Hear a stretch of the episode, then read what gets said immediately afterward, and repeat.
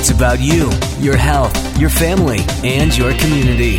This is Sunday Morning Magazine with your host, Rodney Lear. And good morning. Hope you're having a blessed weekend. Welcome to another edition of Sunday Morning Magazine. This morning, we're celebrating women in ministry. For more information on our guests, follow us on social media Facebook at Sunday Morning Magazine with Rodney Lear, Twitter and Instagram at Rodney Lear on air, or podcasts are available anywhere you get your podcast. Just subscribe to Sunday Morning Magazine with Rodney Lear. We're joined this morning by a panel of three very dynamic women, all serving in ministry. Here's more about these women of God in their very own words. I'm Vivienne Bechtold. I'm from Crossroads Church. Actually, I was co founder for the church, so that's 25 years ago, but I've been on staff for the last five. And prior to that, I spent 27 years working for Procter & Gamble.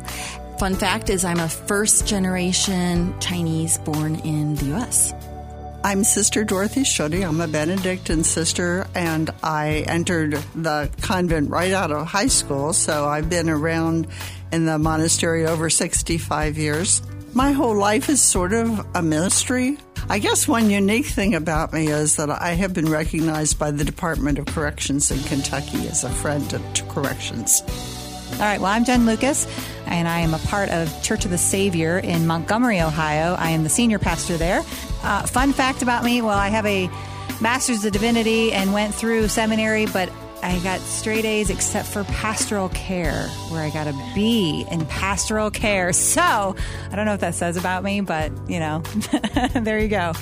It's the Sunday Morning Magazine Women in Ministry special with your host, Rodney Lear. Welcome to the show this morning, ladies. How are you? We're great. Very good. Good. good to be here. All right. Now, let's talk about the call to ministry. Let's start at the beginning. I, I'm assuming is the beginning for everyone when you get that call to the ministry. What was that like, and how did you know? We often hear people say, I was called into the ministry. What was that like, and when did you know? Sister, I was a really young person. My grandmother and grandfather had been hit by a car, and I spent a lot of time at the hospital and saw the sisters there. And I knew that I wanted to be a, a sister around that time. I was 12 years old. But the call doesn't stop there. You know, you have to choose it and choose it and respond. Mm-hmm and stumble and say, "No, God, not me, not now," and go away. Mm-hmm. but, but, you know, eventually, you know, I'm 79 and I'm still responding in a way that's positive to the call. All right, I love yeah. it. Thank you, sister. I'm um, Pastor Lucas. Yeah, I like how you say that it, the call never goes away, and it just keep you just keep having to respond to it. I was born and raised in the church. My parents were a part of the church staff in various ways, so I've always kind of been in the church. But when I went away to college between my sophomore and junior year, I spent a summer with the Continental Singers. It was a choral group that kind of traveled across the United States and abroad. Wow. And the, that three months, we were in this little bubble, um, Christian bubble, like I like to t- describe it. But it was daily prayer and study and song. And in that season, God just really became very clear to me. It's time for you to come home. You need to make a shift. I have something for you. I didn't know exactly what that was. And I was actually eh, trying to say no, no, not me, or I'll do something in the church, but then have this other career. And then from that, just saying yes and coming home, I transferred back uh, to Toledo with my and moved back home and God just kind of started opening up doors for me. And I just knew that it was pastoral ministry and kind of just graduated from college and went on to seminary. All right. Vivi. Yeah, so my story is maybe a little different. I was working for Procter and Gamble, so in the business world, and felt called with my husband and another couple to start a church for people who had um, given up on church but not given up on God. And so that was the idea behind Crossroads. So about 27 years was when we started on that journey. And then when the church started, I became, you know, part of the background in it because we had a senior pastor and staff people and had some different opportunities to come on staff. But it was really five years ago when I felt called to come on leading spiritual growth and our reach out ministries, which is really close to my heart, the underserved. And then because of my background at P&G, also doing the marketing and doing the research that came along with that. Okay, good, good. Now, Sister talked about the family history. Pastor, you talked about the family component as well. Sure. Um, for you, um, Vivienne, how did that come to you? Did your family, did you grow up in a family where Christianity was very prominent, something that you guys practiced? What was that like for you? Yeah, so I did. I grew up in going to church, but my mom became a Christian uh, through missionaries in the Philippines, and my father became a Christian on college campus. And so, because of that grounding, uh, going forward, when I came out of college, I felt called to actually doing something with my faith. Now, Vivienne, as you just mentioned, you are the co-founder of Crossroads Church. Looking back at the beginning, the inception of the church, did you envision how rapid the church would, this particular church would grow and how the global impact the, the church would have? Did you see that 27 years ago? Honestly, no. I mean, this is a God sized vision in terms of what happened. At the time we started, we just wanted a church where we could invite our friends to who didn't know anything about church and would feel comfortable there. And we thought if the church was 500 people or maybe grew to a thousand, that would be huge. And that if we were, you know, in the Hyde Park area reaching young professionals. And so the fact that we would have 10 sites today in four cities and be doing global missions work in countries like India and South Africa and Nicaragua never crossed our minds when we were starting out. And so as you look at it today, what does it feel like for you to know that you were on the ground floor of all of this? It's super super exciting but the the visual that i use is i said it's like god was driving a train and he gave us the opportunity to jump on board and just said don't slow me down and so at the end of it it's been a blessing to be able to be part of it all right, that's good. Now, Pastor Lucas, now you are you pastor a congregation of over 650 people. What is that like, and what are some of the challenges of pastoring a church of that size? Because you sure. have to know everyone's name, right? That's a requirement, right? I, I, do not, and I try. And then 650 members on our membership rolls, but in attendance, uh, you know, well, COVID, mm-hmm. everything has shifted.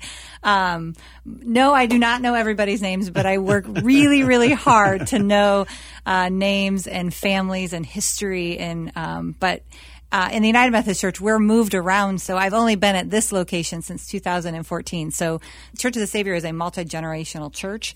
Um, so I have founding members. Our church is over 60 years old, and so there's people that started that church. So there's grandparents and parents, and then now there's grandchildren, That's and wonderful. so it's really kind of cool to have three, four generations as a part of this congregation, which is really awesome. All right, there you go. Um, Sister Dorothy, you've been in the ministry for decades. What are some of the biggest changes you've seen in the Catholic Church from the time you began up until now? That's a great question. it is. It's really a, a long period of time here. I entered around the same time as the Second Vatican Council, so there was a lot of renewal at the church at that time. And that was a time when the, the structures within the church, the communities of religious women and men, were asked to take a look at their founders and to get back to the basic issues and the and the church. So some of the the changes that happened were really in the um, incidentals and not in the substance and not in the and the the real doctrinal pieces or things like that. But we hoped, I mean, I hope that the church had become more accessible to people. And at Mother of God Church in Covington, I was drawn to that. I knocked on the door for, a couple of years to uh, to get hired there uh, to work in ministry because it was the downtown church. It was the one closest to the poor people on the Ohio River, Licking River yeah. here, and it was the beautiful old church that the people of God need beauty as well as enrichment for their soul and that was an extremely important part.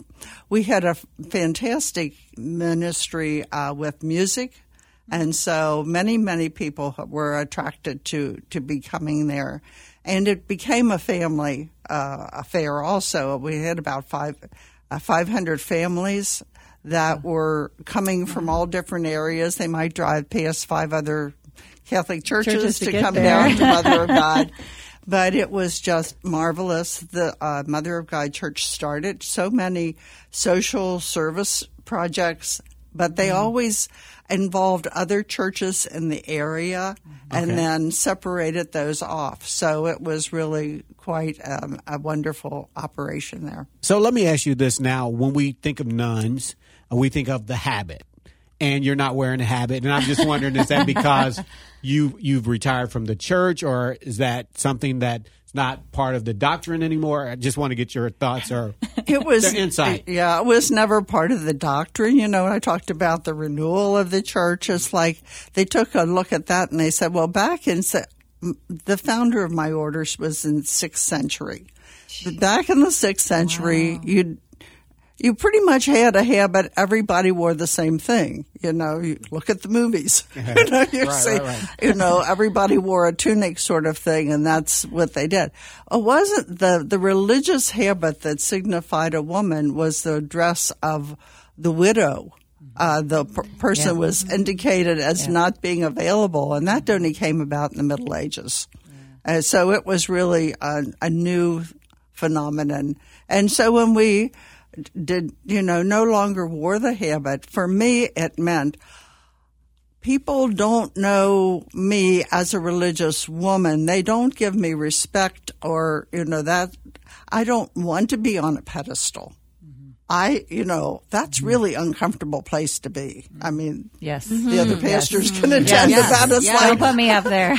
no, no. right. So it's like that was part of the reason that I wanted I wanted people to recognize the fact that I was a struggling person, a Christian, a sinner like everybody else, and who who's was called to do this work for God. And in case you're just tuning in this morning, we're talking to women in ministry. For more information on our guests, more information about women in ministry, all you have to do is head to our Facebook page, Sunday Morning Magazine with Rodney Lear. Like us and follow us there. You can listen to the show anytime you like. Head to your favorite podcast app like Podcast One or Spotify or anywhere you get your podcast and subscribe to Sunday Morning Magazine with Rodney Lear. You can follow us on Instagram and Twitter at Rodney Lear on air. In the studio with me this morning is Sister Dorothy. She is a retired pastoral associate at Mother of God Catholic Church. We're also speaking to Vivienne Bechtold. She is co-founder of Crossroads Church. Rounding out our panel is Jennifer Lucas.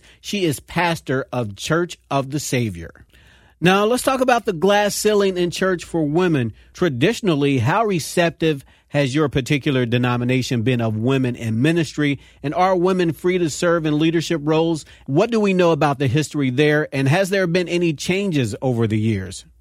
Well, yeah. I, so I'm a part of the United Methodist denomination, and um, women have not always been ordained in uh, in our history, but uh, in the last, I, I want to say it's close to 60 years now. But I, but yes, women have been ordained as full elders in the church or full deacons in the church. I am an elder, an ordained elder, um, and I will say it. It has yes, the ceiling has been broken as far as being able to have women in uh, that clergy role, uh, preaching from the pulpit, uh, administering the sacraments. That is is huge. And in my lifetime, I have always seen women in that role, but it has not always been that way. Um, but even though we there's a slew of women, and actually I am the senior pastor at Church of the Saviour, and then my associate is also a female. Um, that is unusual. Um, but there are still United Methodist churches denom- in my denomination that um, struggle with women in ministry. So there's still uh, we still have a ways to go, um, and there have been op- um, moments in my career where I've had folks that have left the church because they didn't want a female in the pulpit, or or um, particularly when I I have three children, and you know there's been some struggle sometimes when the clergy is with child. Um, so there's been the, that struggle that I have witnessed in my career. Um, but you know, I I'm thankful for a a place where we recognize and honor the gifts and the graces that God has given me, the call that has been placed on my heart.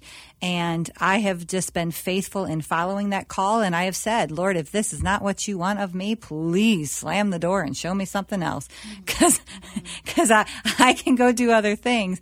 But, uh, just you know, God has just continued to affirm over and over again. I've given you the gift of preaching. I've given you this gift of service. I've given you this gift in in, in administration and in all these other ways that I have called you to ordain ministry and keep going. And that's what I've been able to do. Okay, and Vivienne, for you, what's Yeah. your experience of women um, having roles in the church within the church? So for Crossroads, because we're an interdenominational Christian church, uh, when we first started, our spiritual board wrestled with the role of women, and we actually um, they concluded that women could have any role in the church. And so on our spiritual board, which would be like an elder board, we currently have five people, and two of them are women, three of them are are men, and um, and then in our leadership team, we have a mix of women and men. So we see women as being able to have any role. It's based on your gifting and what your calling is. Um, and but I also really respect that just as there are many different church structures, that there might be um, different points of view that different denominations would have. And I respect that among them. And I know I don't know if this is something you guys have experienced, but I know that some some women have said that you know in ministry, you know, they go to a church, they're not allowed to preach from the pulpit. Maybe they they speak from a side stand or whatever. Uh, is that something that you guys, you ladies, heard or? Oh, it's it's a thing that It's a I thing. mean there are yeah there are denominations and there are non-denominational churches that um, you know don't recognize or recognize women in specific roles. And I and and I'm thankful for all of the roles that um, you know women are allowed to step into. But as far as pastoral ministry there are some that that's a challenge for women to be able to break that ceiling. But um, you know, I I always when someone maybe has trouble seeing me as clergy, you know, my prayer for them is that Lord, if I'm the, the one that's stopping them from receiving the gospel, please send someone else into their life where mm-hmm. they will mm-hmm. receive the gospel. Because again, like you said, don't put me on a pedestal. I don't want to be put. If I'm a block, you know, it, it, there is someone. You know, God has has put in so many people into our lives as a way to open us up to what God would have to say to us, and so please lord send that person to into whoever their life is and soften their heart so that they receive the gospel because that's really the ultimate goal. If i'm a roadblock remove me and put somebody else in that place. Um, and i think that's all of our prayers i mean i would think. Okay, Sister Dorothy. At this time, the Catholic Church does not have women ordained for any sacramental ministries, but there's a range of pastoral ministries that are totally open to women and that we have been doing for all the centuries we've been around. Um, with so many more women seem to be involved in church ministry than men, actually, that uh, one person has suggested they might want to flip that pyramid around so that more, more men would come to church because the women are doing the, doing those kinds of jobs. Interesting. But there's you know, and there's so many more ways to pastor people and nurture people than is connected directly with the physical church buildings. Yes, And that's that true. too is part and parcel of what we all do. Uh, as individuals, and um, and then when we, I, as I'm retired from Mother of God Parish, I work at the monastery in many ways like that that are nurturing for other people. Okay. So Awesome. so sometimes women, you guys can be harder on each other than anyone. so have you ever received any pushback from other women about your role in ministry? Has that has that ever occurred with you you ladies? Is that something you have experienced? I, I think for me, people that would have an issue with um, women in ministry, they, they just wouldn't choose to go to Crossroads. They would go to a different church. I think in our church, the expectation, because we're a church that has a lot of people that don't come from a church background or don't have recent experiences in churches, they're much more open to that. And I and similar to you, I think that uh, if people if it's a stumbling block for them, then they would go to a different church where they were more comfortable with them.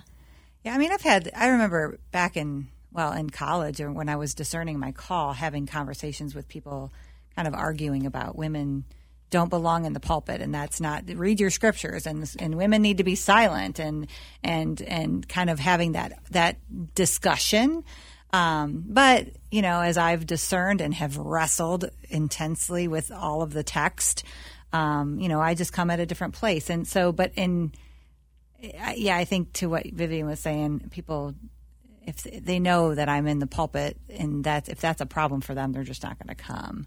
Okay. Um, you know. Okay. So, Pastor, your um, husband, he's the first husband of your church. He is the, the first, first, the first man of the, of the, church. He is. So, um, let's talk about um, his role, if any, within the ministry, yeah. and and how does he feel about his role as first man. I remember when um, Kamala Harris, when her when she was, you know, what was yes, what was her husband going to yes, be called? Yes, yes, yes. Not the first lady, yeah, right, right. first man. Yeah, so it's interesting. I mean, I have an amazing husband who I cannot do what I do without him and has always been a great support. But it's been funny because I have not really served a church uh, you know, in recent years um, I planted a church before the church that I was at, so there was not even a role for him. Like they, you know, he was just one of the guys unloading the truck. I mean, so they didn't like say you're going to be the organist if you're the spouse's husband. Um, so that has not been a, a thing for him. Uh, but my first church uh, up in Toledo, when I was a student associate, I mean, he kind of walked alongside of me as as um, I was doing youth ministry at the time, and so he stepped in as a youth, you know, the youth uh, advisor role as well. But um, it, you know, people would tease him that are you going to go show up for the spouse's tea, or you know, when all the clergy would get together, they'd have the spouse's tea and stuff. But uh, it, you know, it's been kind of fun. He's been able to define his role um, in a in a different way that you know, has been fun for him. Okay, you told me something off the air. You talked about how. oh, uh, what I say? Yeah. No, no, Don't get in trouble. No, no, no, no, no, not in trouble. But I, you said something that you said traditionally the hus- the spouses were the, secretaries. The secretary, yes. The, uh, the secretary your, your, or the your organist. husband didn't sign on for he that. did not sign on for that at all. Exactly. Yeah. They, no, they were. I mean, I, the church I grew up in, the senior pastor, um, Joe Hefner and his wife, Janet, was the secretary. I mean, for his entire ministry, every church he went to, he was the pastor and she was the secretary. Um, and I do, there are some pastors, even in our denomination today, where that is the, mm-hmm. the case. Yeah. The, the, spouse is the secretary. Um, but yeah, no, my husband did not have to do that in any way. Uh, and he would not want him as a secretary. Trust me. it's bad enough getting him to text me back. So. and again, in case you're just tuning in this morning, we're talking to women in ministry this morning in the studio with me is Vivienne Bechtold. She is co-founder of Crossroads Church. We're also speaking to sister Dorothy Schuette. She is a retired pastoral associate for Mother of God Catholic Church. We're also speaking to Pastor Jennifer Lucas with Church of the Saviour. So let's talk about this. Let's talk about balancing it all um, for you women that are mothers and, and things like that and have a family. But for you in particular, Pastor um, Jennifer, you had two young children when you started um, in the church, and my pastor is pregnant is something that you just don't hear every day, right? you do so, what was that like? Yeah. So, um, well, the my first church, my oldest is 18. So I was a student associate when I had him, and but then when I moved down here to Cincinnati area and I planted a church, um, I had a child in July of 2006, and then I opened our doors of our new campus in 2007. Wow. And then I was pregnant during that time uh, with my third child while we were planting this church. So it was a different role, and it was interesting to watch when you plant a church, they, it goes through so many different stages. There's the infancy, infancy stage where it's really cute and it's fun, and and you're just so in awe of everything that you're doing in that church, that first year of a church plant. But then it gets really hard, and like every day is you know setting up and tearing down because we were in in rented locations, and so it's like and people start to kind of you know take their toys and go into the corner, and there's like little toddler fights, and so it was kind of interesting to watch as my children were growing growing up in this church plant, the church was kind of taking on the role of this the stages of a child. Um, so it was kind of interesting to kind of be able to correlate those two together. Um, but yeah, being you don't see in some denominations you never see a pregnant pastor in the pulpit at all. All right. So, uh, Minister um, Vivienne, now you found it challenging to keep women involved in ministry throughout different life stages. Yes. Explain what that means. Yeah. So I have three kids as well. They're a little older than yours. So I have 26, 24, and 20. And there are different phases in motherhood that take up more more time and at the time that I was mostly my kids were younger was when I was working in a corporate world but in the church that I'm in now I'm really try to give special attention to developing women leaders because we noticed that we had some younger women that would come on staff who would get married and then when they would have young children most of them would leave staff mm-hmm. because they felt very uh, like it, it, was too much to be able to handle that and then we would get women that would come back or come into ministry kind of after their kids were a little bit older and kind of mid-career be able and we thought we want to be a place where women can start and be able to stay through the different life phases. So we recognize we do some things like you know reduce work schedule or part-time for for women. Um, we have different roles. Some roles uh, give a little bit more flexibility than other roles, and so uh, women might choose to move into some of those roles during that time. And then part, some of it is just um, being coached and mentored in a way to think about ways to be able to have joy in the responsibilities of being a minister and being a wife and being a mom. And that means, um, you know, thinking about first things first and what are things that are most important. And oftentimes having an older mentor, someone who's been through it a step ahead of you, is really helpful for those women because then they're able to think a little bit more about how do we do things in community or rely on family or friends to be able to do some of the shared responsibilities. And women have a tendency to have very high expectations of themselves and being able to tell women that, you know, having the perfectly balanced, you know, gourmet meal every night isn't, you know, that you freshly make isn't something that uh, is an expectation that you have to live up to unless that's something you personally want to prioritize that way. And so just telling them that that's okay, uh, I think helped them in many ways to, to have more women, and we see that more women staying on through the raising of young families. Nice, nice. Now, Pastor Jennifer, you say that women have issues in the home that men don't really have to deal with. Explain that. Well, it was so I had mentors as I started ministry, but they were men.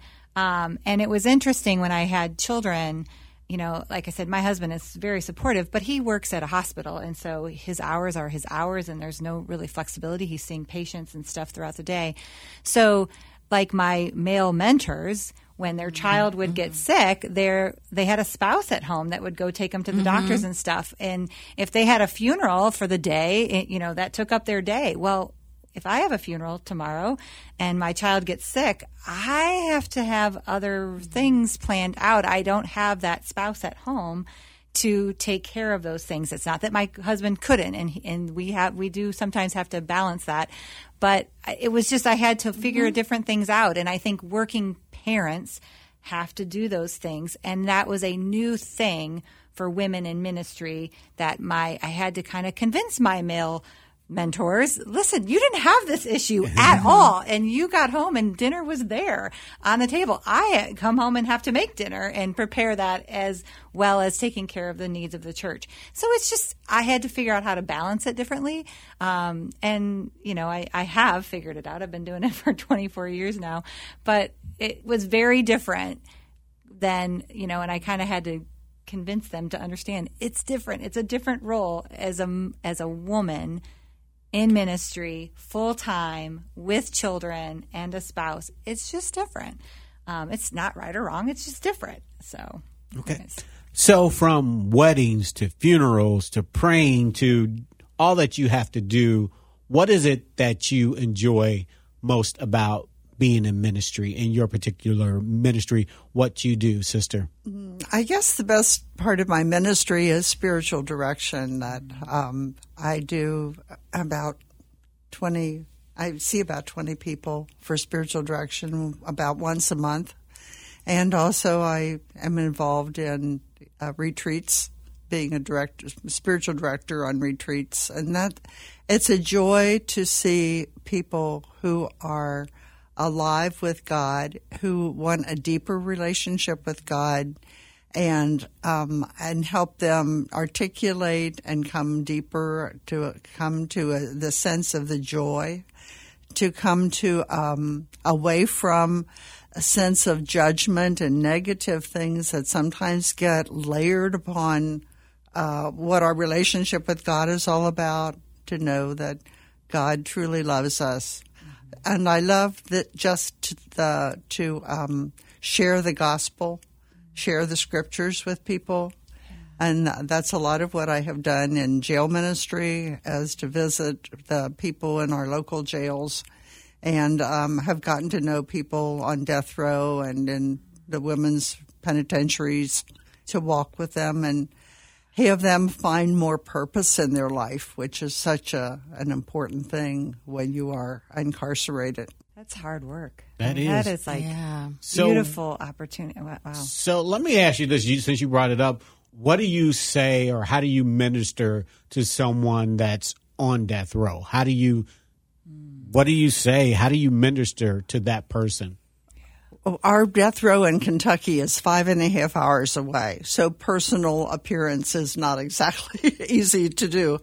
I have been able to uh, take a group of sisters basically down to visit though once a year for the past uh, 15 so years. Um, the fact that somebody knows who they are, uh, many of us write to people who are on death row. To there are about 34 men on death row, one woman. Most of them have been there over 20 years because of the process. Uh, we try to be advocates when it comes to mitigating death sentences and to um, hopefully abolish the whole system at some point. Um, and so when they know we're speaking up for them, that's very heartening for them. And um, that's about as much as we can do, but it's amazing how significant that is for for the people there. All right.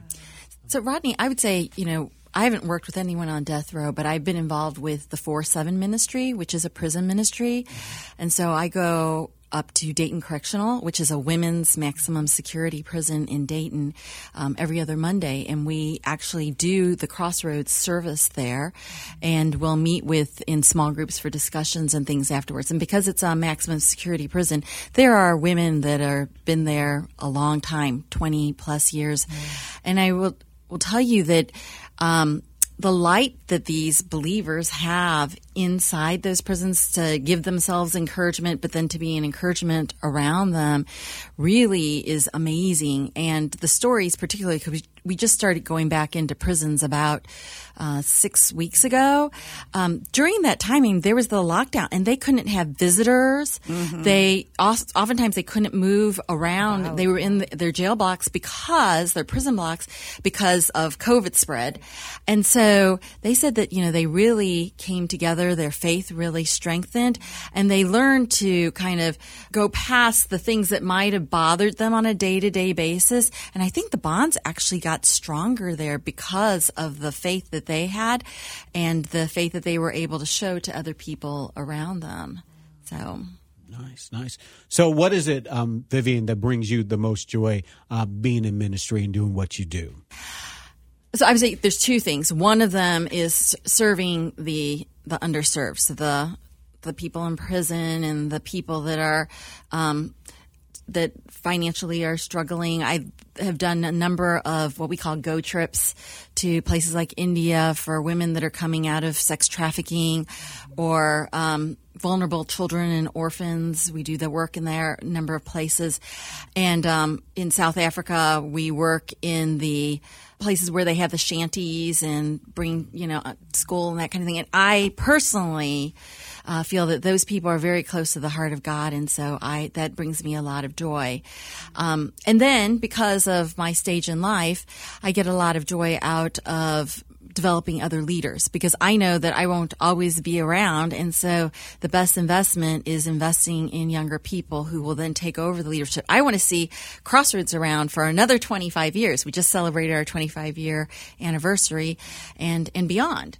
Um, and so that's not about me. It's about taking the things that maybe I've learned in life through my corporate work, through um, being a mom and raising kids and, and, to try to pass that along to other people so that they can lead and take things forward. Okay, and for you, Pastor Lucas, what brings you the greatest joy of doing what you do in your ministry? I love it when um, you're able to watch someone just become aware of who God created them to be and then to be able to live out of that giftedness and be able to to take that out in service in various ways. And I love because so many times people think that if you are in ministry, it is in some kind of formal way but it's not. And for people to be able to open themselves up and to recognize that conversation that they have with the mom who's isolated at home yes.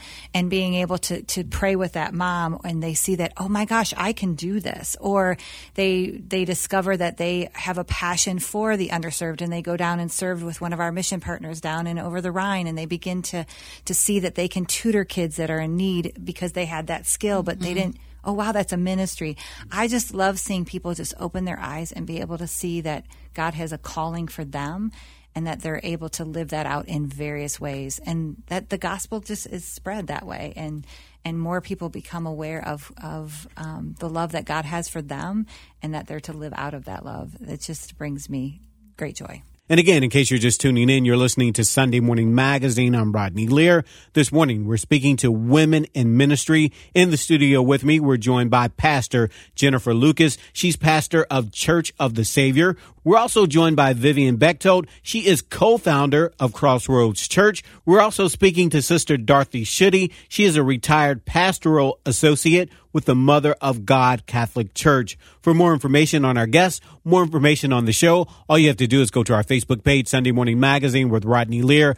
Like us there, follow us there. You can listen to the show anytime you like. Head to your favorite podcast app and subscribe to Sunday Morning Magazine, or you can find out more on Twitter and Instagram at Rodney Lear on air. Now, this is a show on women in ministry. Why is it so important to have women in ministry? women are, are so naturally gifted for ministry as being the nurturers of the family, of the human family. Men are too in a different way, but it's almost like women were ministering before men were, and now uh, and now I'm going to get in trouble if I if I we got you covered. Don't worry, sister.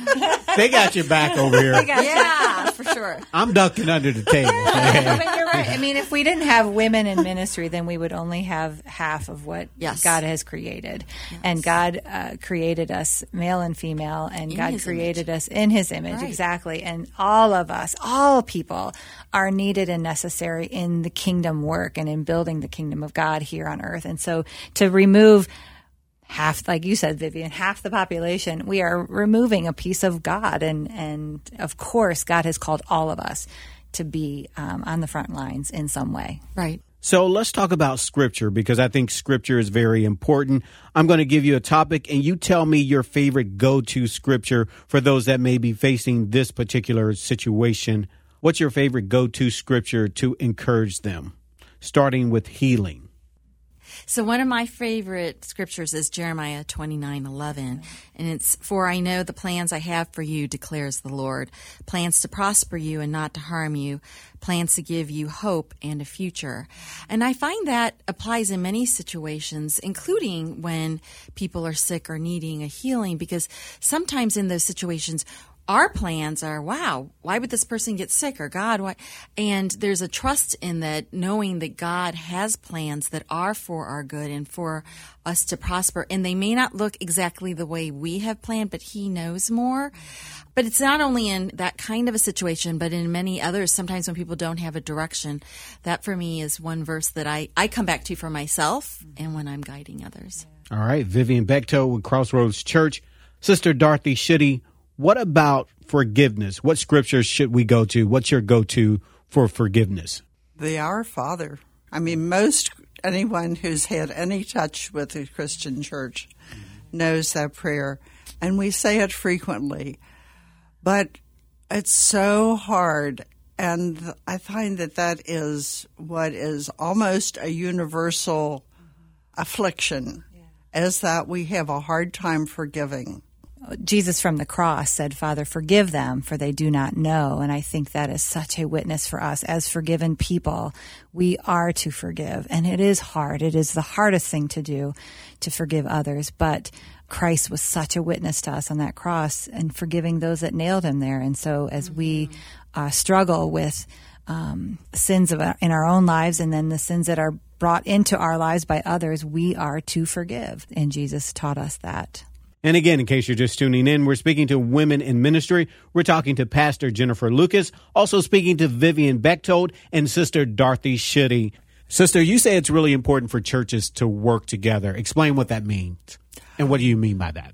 I think basically we all come to church knowing that God has drawn us there. And so if we respect the fact that God has drawn me as an individual, I need to respect the fact that Olivia and Jen have been brought there by God also. Mm-hmm. That to recognize and honor their ministry and their position in those churches. There was a time when there was a lot of competition. Mm-hmm. Sheep stealing is what it was called. Oh, yeah. From one do- denomination to the other. We need to not play the game of the empire, but play the game of the kingdom. We're all in God's pasture and that there's only one shepherd.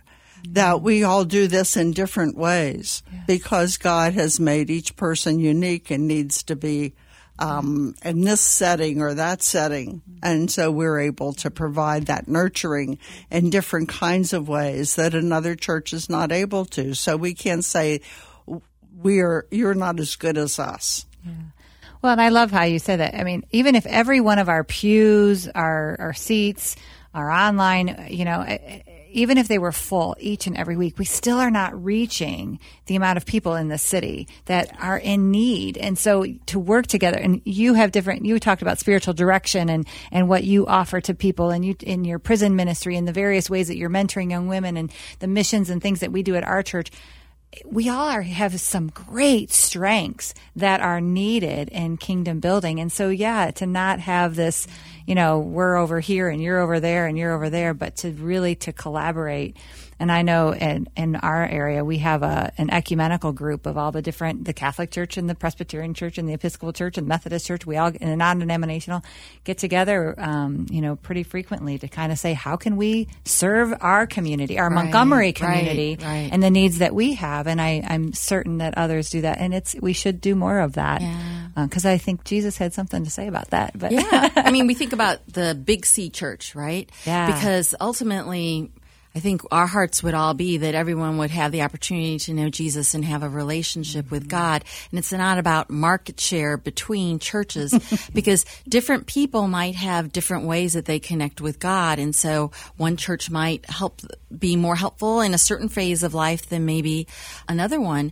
I think collectively yeah. we should be coming together as the big C church, showing the love of Christ yeah. to people who don't yet know him. And that should be the priority sure. over having more people at one church than another.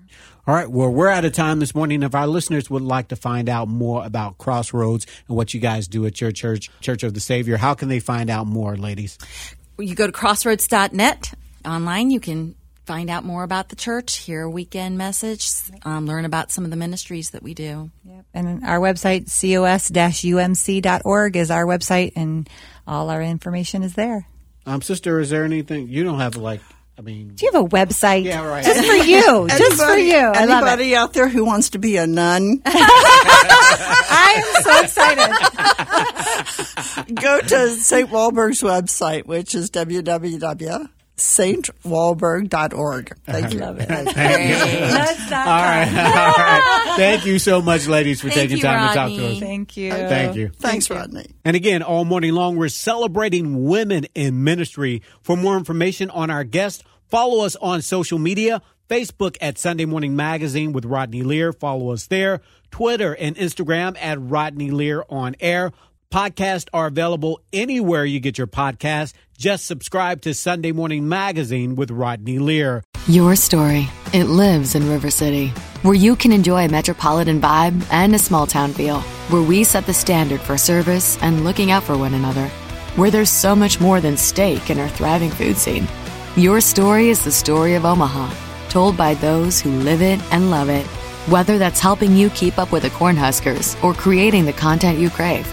And here in the Omaha World Herald is where it comes to life. Omaha World Herald, where your story lives. Peloton, let's go! This holiday, with the right music and the right motivation from world class instructors, we're gonna pick it up a notch. It's the holiday season. You might just surprise yourself with what you're capable of. Work out to thousands of live and on demand classes, from running to cycling to yoga. Try Peloton risk free with a 30 day home trial. New members only, not available in remote locations. See additional terms at onepeloton.com slash home dash trial. Peloton, motivation that moves you.